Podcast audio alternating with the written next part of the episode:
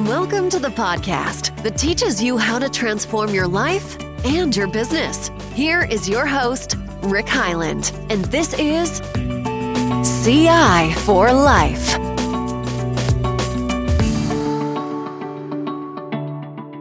Welcome to another CI for Life podcast.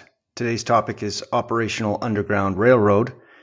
From this podcast, you're going to learn about the important purpose for Operation Underground Railroad, or OUR for short. Uh, as many of you know, I'm publishing a book this week, and it's called Live Your Purpose, a step by step guide to living your best life. And I'm donating, donating 33% of the profits of the book to charity, and 25% of those profits are going to OUR. OUR exists to rescue children from sex trafficking and sexual exploitation. In today's podcast, I want to learn about the purpose of OUR and how it's making a difference in the world. And today's special guest is going to help us understand the mission and purpose of OUR. My special guest today is Tyler Schwab, the aftercare specialist with Operational Underground Railroad, or OUR for short. Tyler, welcome to the podcast. Thanks for having me, my man. I uh, appreciate the opportunity. Yeah, I'm excited to hear more about you and your background and your role and some of the things you're doing with the company. But why don't we start with a little bit of background and, and what you do at OUR and why you joined OUR? Uh, cool, man. Um, well, that's a that's a good story. Um, so I started. Uh, I've been at OUR for about four years now. Um, I started out doing anti-trafficking work when I was 21 years old. I was a missionary uh, in the Dominican Republic, a small Caribbean island just off the, the coast of Florida. Um, and while down there, when I when I was young, I would see um, I would see a lot of European and American men that were um, engaging in, in, this thing called sex tourism, which means um, when someone travels to a different country with the purpose of engaging in sexual relationships. And the people that these these older men were hanging out with looked like little girls, uh, mm. you know, ages 13, 14 years old, and doing very inappropriate things with them. And um, you know, and you know, at the time, I I didn't put two and two together. I didn't know that one was the other, or uh, that they were that, that, that that girl had no choice on who she was with or what she was wearing that night. I had no idea. Okay. So so I go back. Um, go back home. I learn about the issue. Um, I think like a college course or something, and and I decided uh, I wanted to um, I wanted to do something to help, but really didn't have the knowledge to be able to do that. And so I I sold a bunch of my textbooks. I sold my bed. Um, and basically pl- bought a plane ticket down the Dominican Republic with the with the intent to um, basically like gather as much research as I could on the crime to figure okay. out where I fit in fighting it. Okay. And so I, I would um, I would go into these these places where these children were being sold, and I would go in there not undercover um, per se, but I went in there basically like I'm here, I'm, I'm doing this thing. I want to buy this girl's time, but I'm not going to have sex with her. I'm just going to talk with her. And when you say something like that, like I, I, wasn't trained in how to do this, and I wouldn't recommend this to anybody. But you know, these people, they're like, well, what is your like, what's your excuse for coming in here? Then if you're not going to have sex with these girls, you're just going to buy their time. They all thought I was a cop. Yeah. And I wasn't. I was just doing. I was just doing my research. I just wanted to find out how I could help, you know. And so, um, so I I told them, I was like, well, what is her time worth? And they were like, hey, you know, 20 bucks. Like, well, I'll give you 40 bucks just to ha- let me have dinner with her. That's all. And money to that kind of people, like those pimps, those, those people that would sell kids, like it just speaks to those kind of people.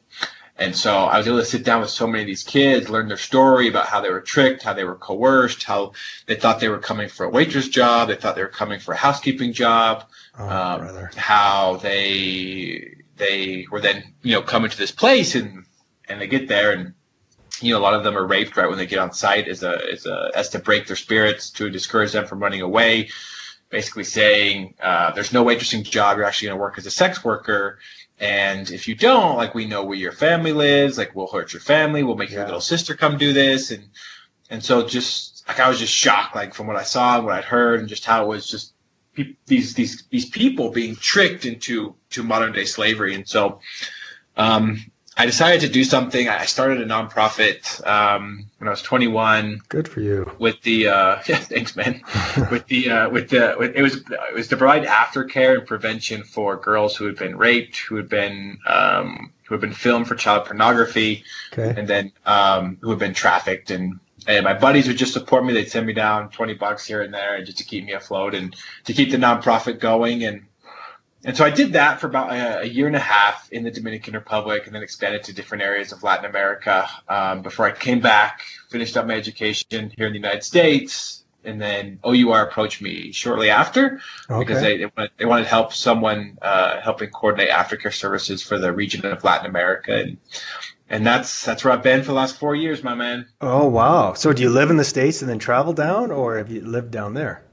Yeah, I, I travel um, quite a bit. Okay. We are pre-COVID, like we were expected to be on the road about um, two weeks a month. Okay. Um, and now, like we're just getting back in the swing of things because of the restrictions that are starting to lift. Right. But yeah, so anytime our operations team does a rescue in this region, uh, my job, our job, is specifically to identify kind of their situation and the best way forward to them. You know, we want to get them from you know A from being a victim to Z being a thriving survivor. And, you know, to do that, you have to go from A to B, B to C.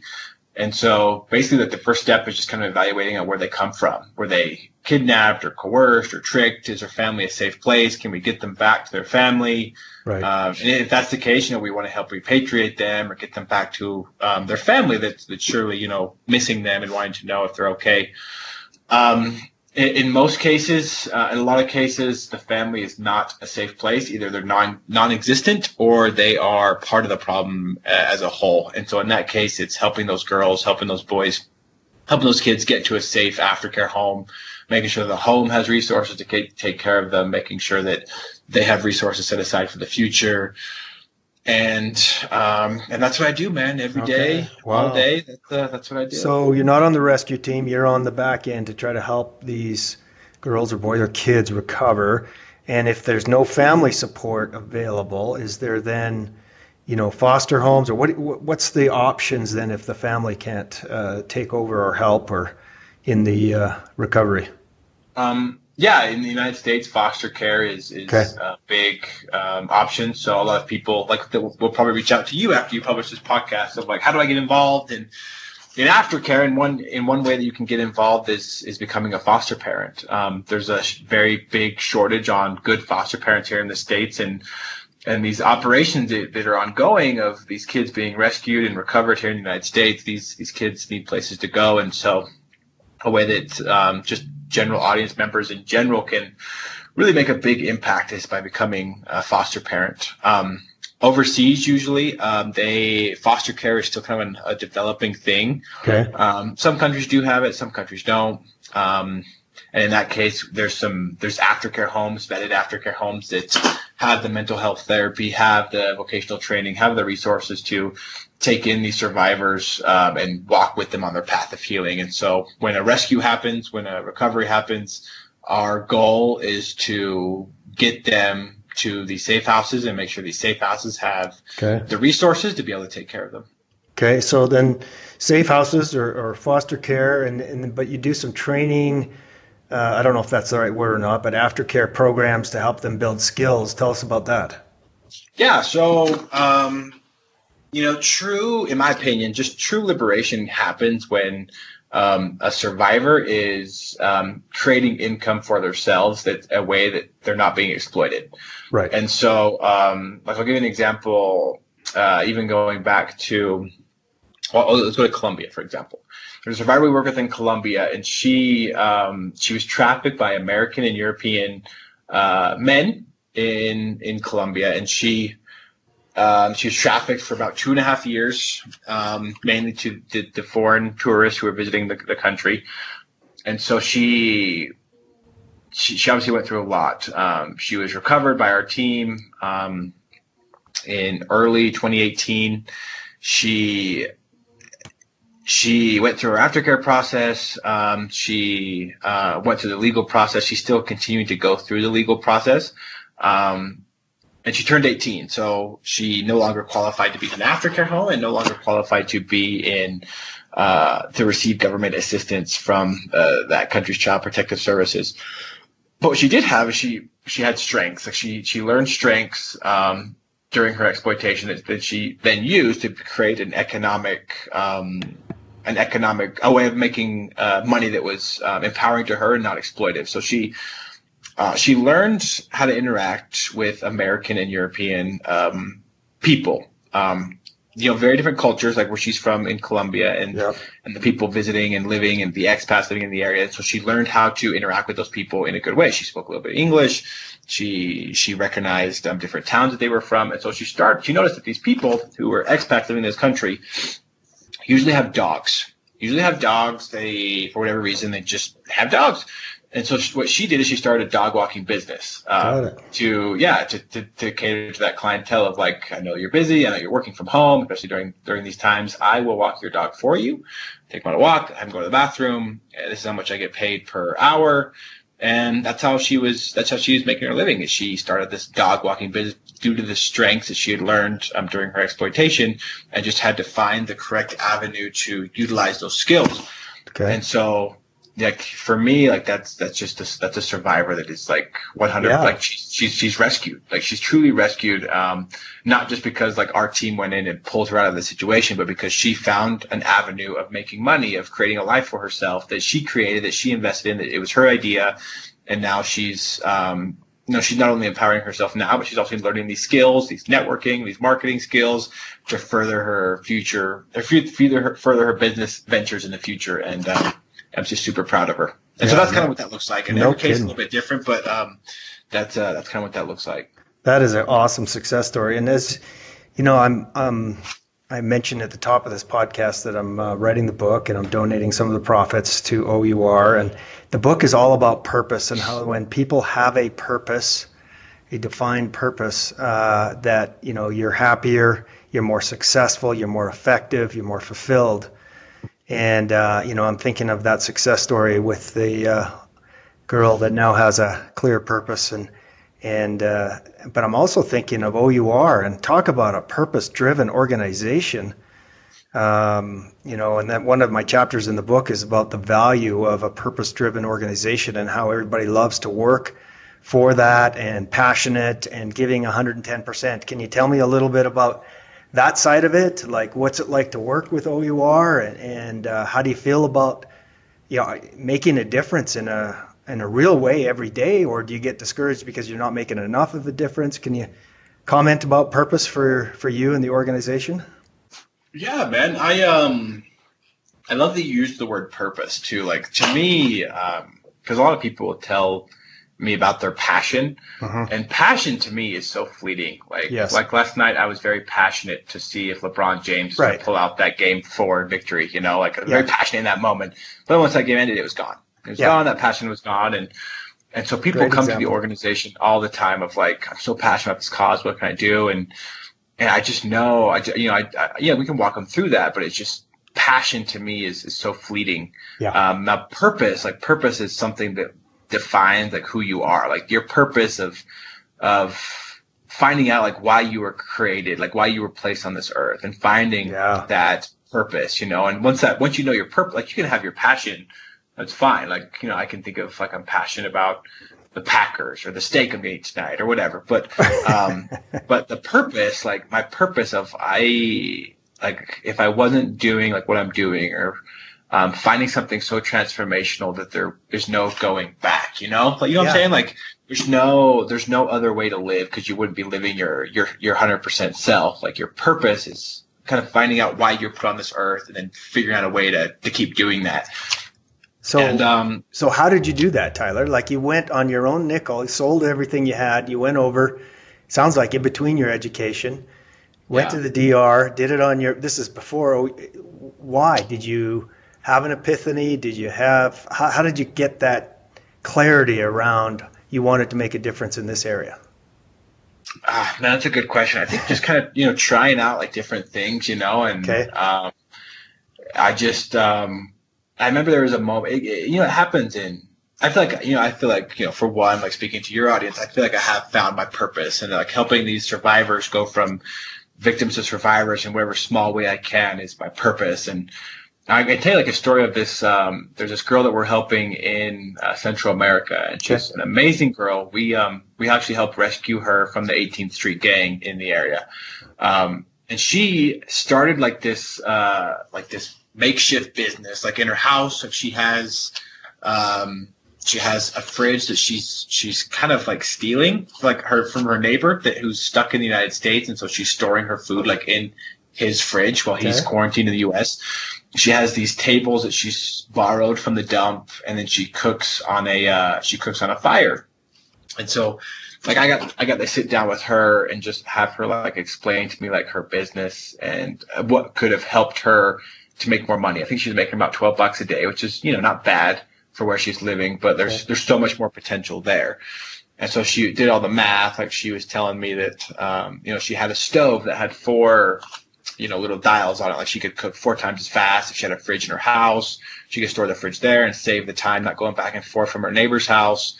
And if she had a nice table, like it would just make her business look a lot more professional. And so, like we, I spent like a week, like just on like this project of how to get her a fridge, how to get her a stove, and how to get her like a nice wooden table. And like, like it was like, like it's the best week I've had like in a long time. Of just like every single day of like, okay, tell me the tell me about the prices that you got. Like, here's what I got. Like, here's tell me about like the fridge models. Like, how it like what is your preferred model of fridge? Like, do you want a freezer? Do you not want a freezer? And it was just like, like it was it, it just got me so pumped and so excited every single day to just get her to the next step of where she can be successful. And that's when I it just you just have those moments again where it's um like oh this is my I think this is my purpose in life because I'm just I'm still like after all these years like getting this high off of it and I just feel so lucky to be able to work with these girls. The first time that happened, um, oh man, the first time that happened is a totally different story. It's I was in a brothel in Dominican Republic. The same story I was mentioning earlier of okay. uh, trying to get um, information on these girls of how to just help and how to empower them and their families to make this not happen and there was an experience of a girl in this club, and I sat down with her. She was about 13 years old, and she's just terrified of me. You would have thought I was the devil. Like she was mm. terrified of me.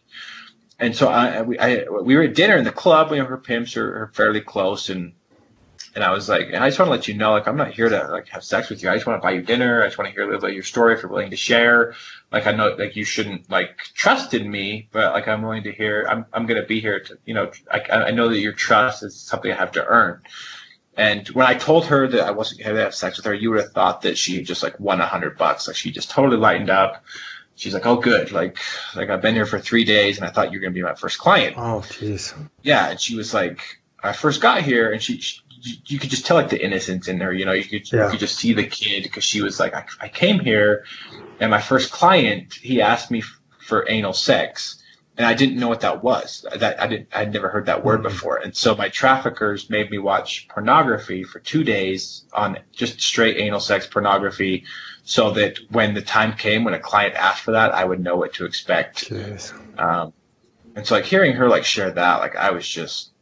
That's like like those moments. It's just so dark, and you just can't believe it. This is happening in the real world. That that's like, okay, like, this is my purpose. Like this is it's not, it's not something I'm passionate about anymore. Like passion went out the window the second I stepped in this club. Like at that point, fear took over. Right. But like um, purpose, I was like, like I have to make this like a life's mission to help these hmm. girls, these boys, like get out of these situations and go onto a path of healing. And that's what, like, that's kind of what the purpose of OUR is built on. Is everybody, uh, that's that's their purpose, and all of them bring different talents to the table. And like we have this, like I'll even like highlight like our marketing team Okay. Our marketing team is amazing. Like our, our marketing team, like they're just so smart um, of like how to share meaningful stories. We had one of our marketing directors. She worked at Red Bull for a long time. Another marketing, there are another two people in marketing. They just know how to share stories and how to get people engaged. And so, like their purpose is also to help bring kids out of slavery and into freedom. Um, kids, women, men, uh, people that's their mission as well. And they just they just bring they just come with so many different skills to help make that happen. And and part of that is sharing the story and, and helping shine the light on these on this issue that's happening. And and so working for OUR, like where everybody that works here, um, like that is their purpose and just bring different talents and skill sets from anywhere from our marketing team to our fundraising team to our aftercare team to our operators that are working on the ground day in and day out. Um, that that's the our purpose is getting people from slavery to freedom, and all of us just come at it with with different skill sets and, well said. different. So um, I don't know if many of my listeners would know the kind of start of the whole program with Tim, and, and he was what a CIA, CIA agent, and then saw all this happening and decided to make a difference on his own. Can you give us a little bit about the the start of the organization? Yeah. So Tim, um, Tim, he worked for the Department of Homeland Security. I know. I think he started with the CIA. I think he spent like a six months in the CIA, and then the rest of his time um, at the Department of Homeland Security. Okay working um, on the child exploitation unit. And back then, like trafficking um, still wasn't as much of a mainstream issue as it is now. Like if you Googled, for example, like child trafficking, directions to your local DMV would come up to get your kid a driver's license. Like the two words just didn't quite connect yet. Okay. Um, so, and that's his words, not mine. That's his joke. I have to give credit for for him. But uh, he, um, but he saw just the and like the United States government for the most part has been a leader in this from the beginning. That we're the ones that started to notice that this was a trend, and with the rise of the internet, just knowing that these crimes are going to come forward. But there was there was um, how do I explain this? There was cases that didn't have a tie to the United States. So in like in Tim and his investigations, he'd come across um, like for example a a kid in Haiti um, who was a Haitian citizen who was being trafficked by a Canadian man, and he knew like where the kid was at. He knew what was happening to him, but he couldn't do anything about it because um, because there's no tie to the United States, and because there's no tie to the United States, there's no jurisdiction there, and so that kid uh, can't be rescued. So the best that he could do is hands off to to Haitian law enforcement or Colombian law enforcement or whoever, Thai law enforcement, and at the time, you know, those law enforcement agencies were very uh, underfunded, undertrained, and so there's very little hope that um, anything was ever going to come from those cases. And he just saw that over and over and over again. Okay. And and he just saw that you know there's a gap that could be filled with a private organization um, helping come alongside these governments, teaching them how to to rescue their own people and then training them up to where if if OUR is there or not, they can continually do that based on the skills and the techniques that we've taught them. Um, and you know, it took it was a big jump, I think, because yeah, working for the federal government is probably the most secure job in the world. Yeah. Um, and working for a nonprofit is probably the most insecure job in the world. But it felt like he, it felt like he was something that was called to do. It was his his purpose in life, and so he he took the jump, and, um, and I'm glad he did because because of him taking the jump, I'm able to do what I do so many others are able to do what they do, and there's a there's an organization that has freed people from slavery in 26 different countries um, in the world, and we just continue to grow. And it wouldn't have happened. That's yeah, awesome. And it wouldn't have happened unless Tim took that took that initial jump. So one of the things I heard uh, on the big podcast, and you had in a big event this summer here in Utah, um, was that the effect of COVID or staying home for kids that trafficking is actually up. Can you comment about that and the importance of, you know, I don't know if it's uh, importance of getting kids to school or, you know, where they're safer. Is that true? Was was trafficking up with everybody home and on the internet? Is that a true story? Yeah, it's uh, if you go to the uh, the National Center of Missing and Exploited Children, they share their stats on what okay. COVID has done um, to online exploitation and because um, uh, there's a stat that's thrown out um, about 40% of traffickers are family members and so mm. with um, with you know with covid and being quarantined and shut in and kids not going to school and there's a lot of kids are stuck at home with their exploiters which means more abuse material uploaded to the internet um, more pedophiles online because they know that kids are studying online and they know that if kids are online they have access to those kids online. And even here in utah there's been there's been cases of um, there's been cases of pedophiles who have uh, who've chatted with kids online during this during this time. And and the numbers are I, I forget the exact percentage um, okay. but it, it, has it has grown because um, you know this crime it's it's more and more becoming an online element as it is there's this yep. growing trend called cyber sex trafficking um,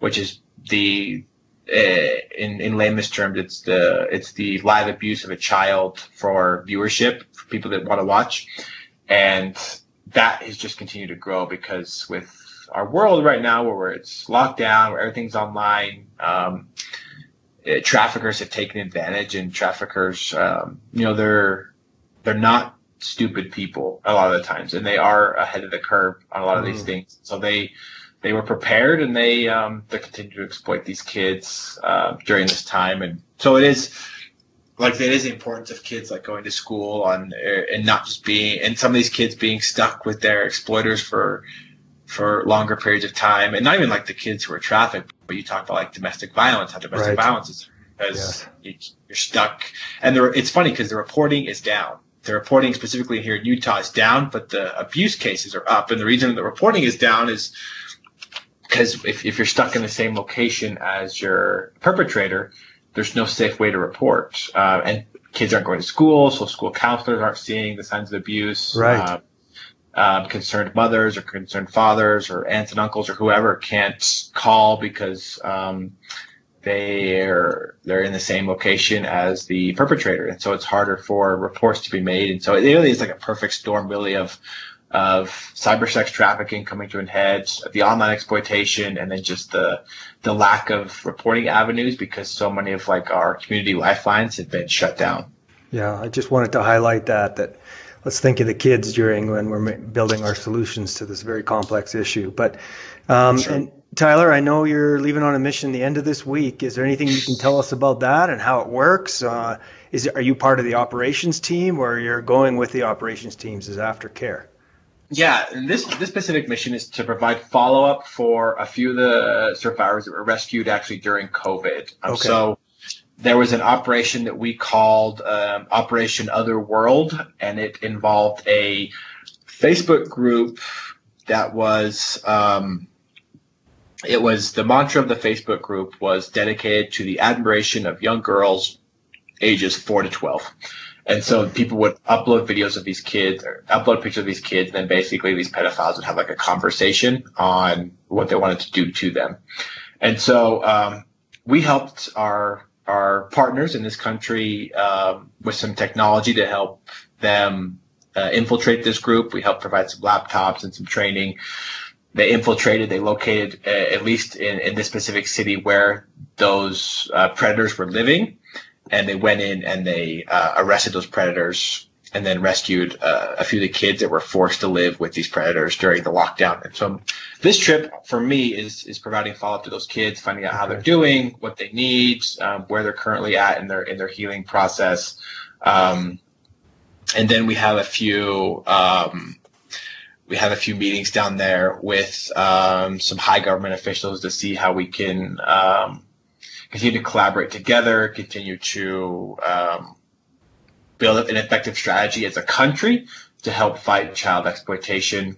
And then uh, we have a birthday party. One of our survivors is turning 13, and it's very important for us to provide these meaningful experiences for these kids that uh, maybe haven't ever celebrated a birthday party or ever been celebrated at all. Um, and so we're going to go celebrate mm. a hmm. birthday party for one of these kids. And well uh, yeah, I'm excited. Yeah, yeah, hopefully my COVID test comes back negative that I just took. uh, I can't get in unless they unless it's negative. I feel great, Correct. but I, you never know. I may be asymptomatic. I pray to God that I am not asymptomatic and I am okay to board that plane. Yeah, me too. Wow, such a great lesson on purpose and personal purpose, organizational purpose. So, last question for you, Tyler, and I'll let you go. How can the pub? How can we help and get involved? What are the different ways of, between fundraising? You already mentioned uh, uh, foster care. What are the different ways that we can help?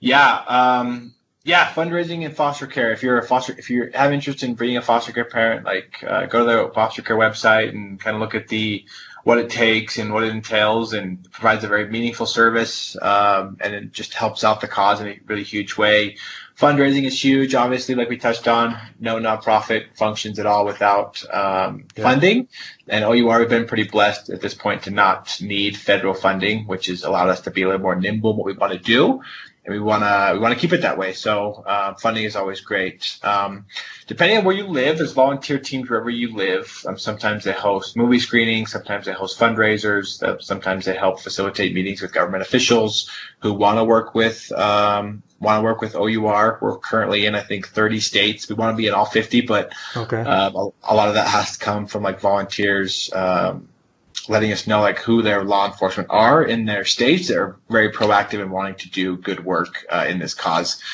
Um, and then, um, you know, there's always those specific items that our survivors always need to. Like if there's something you want to ship to our office, the, the needs that we always have are things like school supplies, laptops, and MP3 players. Um, any of those items really helps our aftercare homes, those survivors as a whole. And so if that was something that someone wanted to provide, um, they could just ship it to uh, OUR CrossFit in Draper, and we would get it. Okay. So you organ- you actually have an office in Draper, where I live. Yeah, man. Yeah, we have a CrossFit gym. It's uh, it's about um, it's the we have a CrossFit gym that helps cover some of the overhead for our nonprofit, so less donor money goes to buy like paper and pay the okay. pay the electric bill and stuff like that, and then people can come work out and then our office office is on the other side of of that uh, gym. Okay, and the website is ourrescue.org. Yep. Okay, Correct, that's where you can find out more about getting involved in fundraising and different things, and then you have different events going on all the time. And I noticed on your website today there was November seventh, Rise Up for Children, and Tim and others will be involved in a different event there. So if you go to the website, you can find out a lot more. Anything else in closing, Tyler? yeah, I think uh, another thing touching on November 7th, it's our first ever virtual gala. Okay. And so, um, where we kind of summarize like what we've done for this year, what's our plans for the future. It's a chance to listen to our staff talk about their experiences, listen to Tim. And, and I, and I think if you, if you go to the website, you can get tickets for the gala as well. It's our first, you know, obviously because of COVID, uh, it's virtual and yep. we're excited to see how this turns out. And, and hope that people continue to just be interested in the cause and uh, helping us fulfill our mission to take um, people out of slavery and get them onto a path of healing. Yeah, well done. Really appreciate you coming on, Tyler. Hope you get on that airplane and uh, keep making a difference and keep uh, showing such tremendous uh, personal purpose and then what a great thing your organization is doing. So appreciate you coming on today. Thanks, Rick. I appreciate you, man. Yeah, take care. Wasn't that fantastic? Tyler Schwab, what a man. Um, what three purposes for bringing this podcast to you today. Uh, number one, obviously the most important, shed a light on a very important issue of slavery, sex slavery in our world today, and hope that you'll feel uh, motivated to help out in a large way, in a small way, whatever it might be. Number two, to show the value of uh, individual purpose and what can drive you to do and the clarity it can bring. And then number three, the importance of purpose at work or purpose in our organizations. And uh, OUR and Tyler had that in spades. Um, we uh, the book is coming out tomorrow on ebook and and uh, paperback is coming out soon. We're having a little trouble with uh, downloading it into Amazon with the ISBN numbers, but anyhow, um, the first chapter talks about the importance of purpose, and it's based on some research by Bronnie Ware. I think she's a palliative nurse out of Australia. And uh, shout out to the Aussies. And um, she found that when people die, uh, they have regrets. And uh, one of those regrets is not living their, their life to the fullest and living the life that they want to live versus what others expect them to live. And obviously, you know, one of the other ones is uh, about being happy and letting themselves be happy. So lots about that in the book live your purpose that's coming out again you can go on the podcast or on my uh, website right now www.ciforlife.org if you want to uh, sign up subscribe and i'll get you a free link it's going to be free for a couple days on ebook and uh, i'll send you that link uh, once it's live hopefully tomorrow um, but a couple of stats that are in the book that i, I want to share with you to uh, illustrate tyler's point and the great work that uh, OUR is doing. Uh, the first one is benefits of purpose. Uh, first of all, a quote by Oliver Wendell Holmes. This is in chapter three of the book. What lies behind us and what lies before us are tiny matters compared to what lies within us. The top 10 benefits of living with purpose, according to scientific research, are 1. Enhanced health and physical well being, 2. Greater resilience, 3. Increased happiness, 4. Increased life satisfaction, 5. Better psychological well being, 6. More likely to engage in healthy habits, 7. Less chronic illness such as stroke or heart problems, 8. Lower incidence of dementia, 9. Higher quality of life, 10. Longer life. You bought in? You ready, like Tyler, to find your purpose? Um, and uh, the chapter three, Benefits of Purpose, highlights where all that research comes from and more. And then chapter 19 at the back of the book illustrates uh, what OUR is about and why it's such a compelling organization to join and why it's growing so fast and making a huge difference in the world. Um, chapter 19, called Purpose of Work, it starts out with highlighting a LinkedIn study from 2016 illustrating the importance of purpose at work. They found that 85% of the companies who had a clear purpose showed positive growth.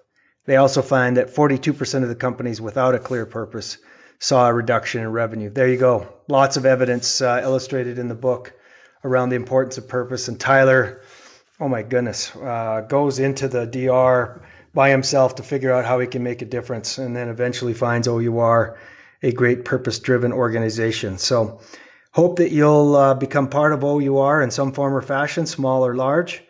And um, look forward to uh, hopefully you can uh, get on, subscribe on my website. I'll get you a free download of the ebook. This has been another Continuous Improvement for Life podcast with Rick Highland. Uh, thanks for spending some of your valuable time with me today. Until next time, live a life of sustainable continuous improvement. Goodbye.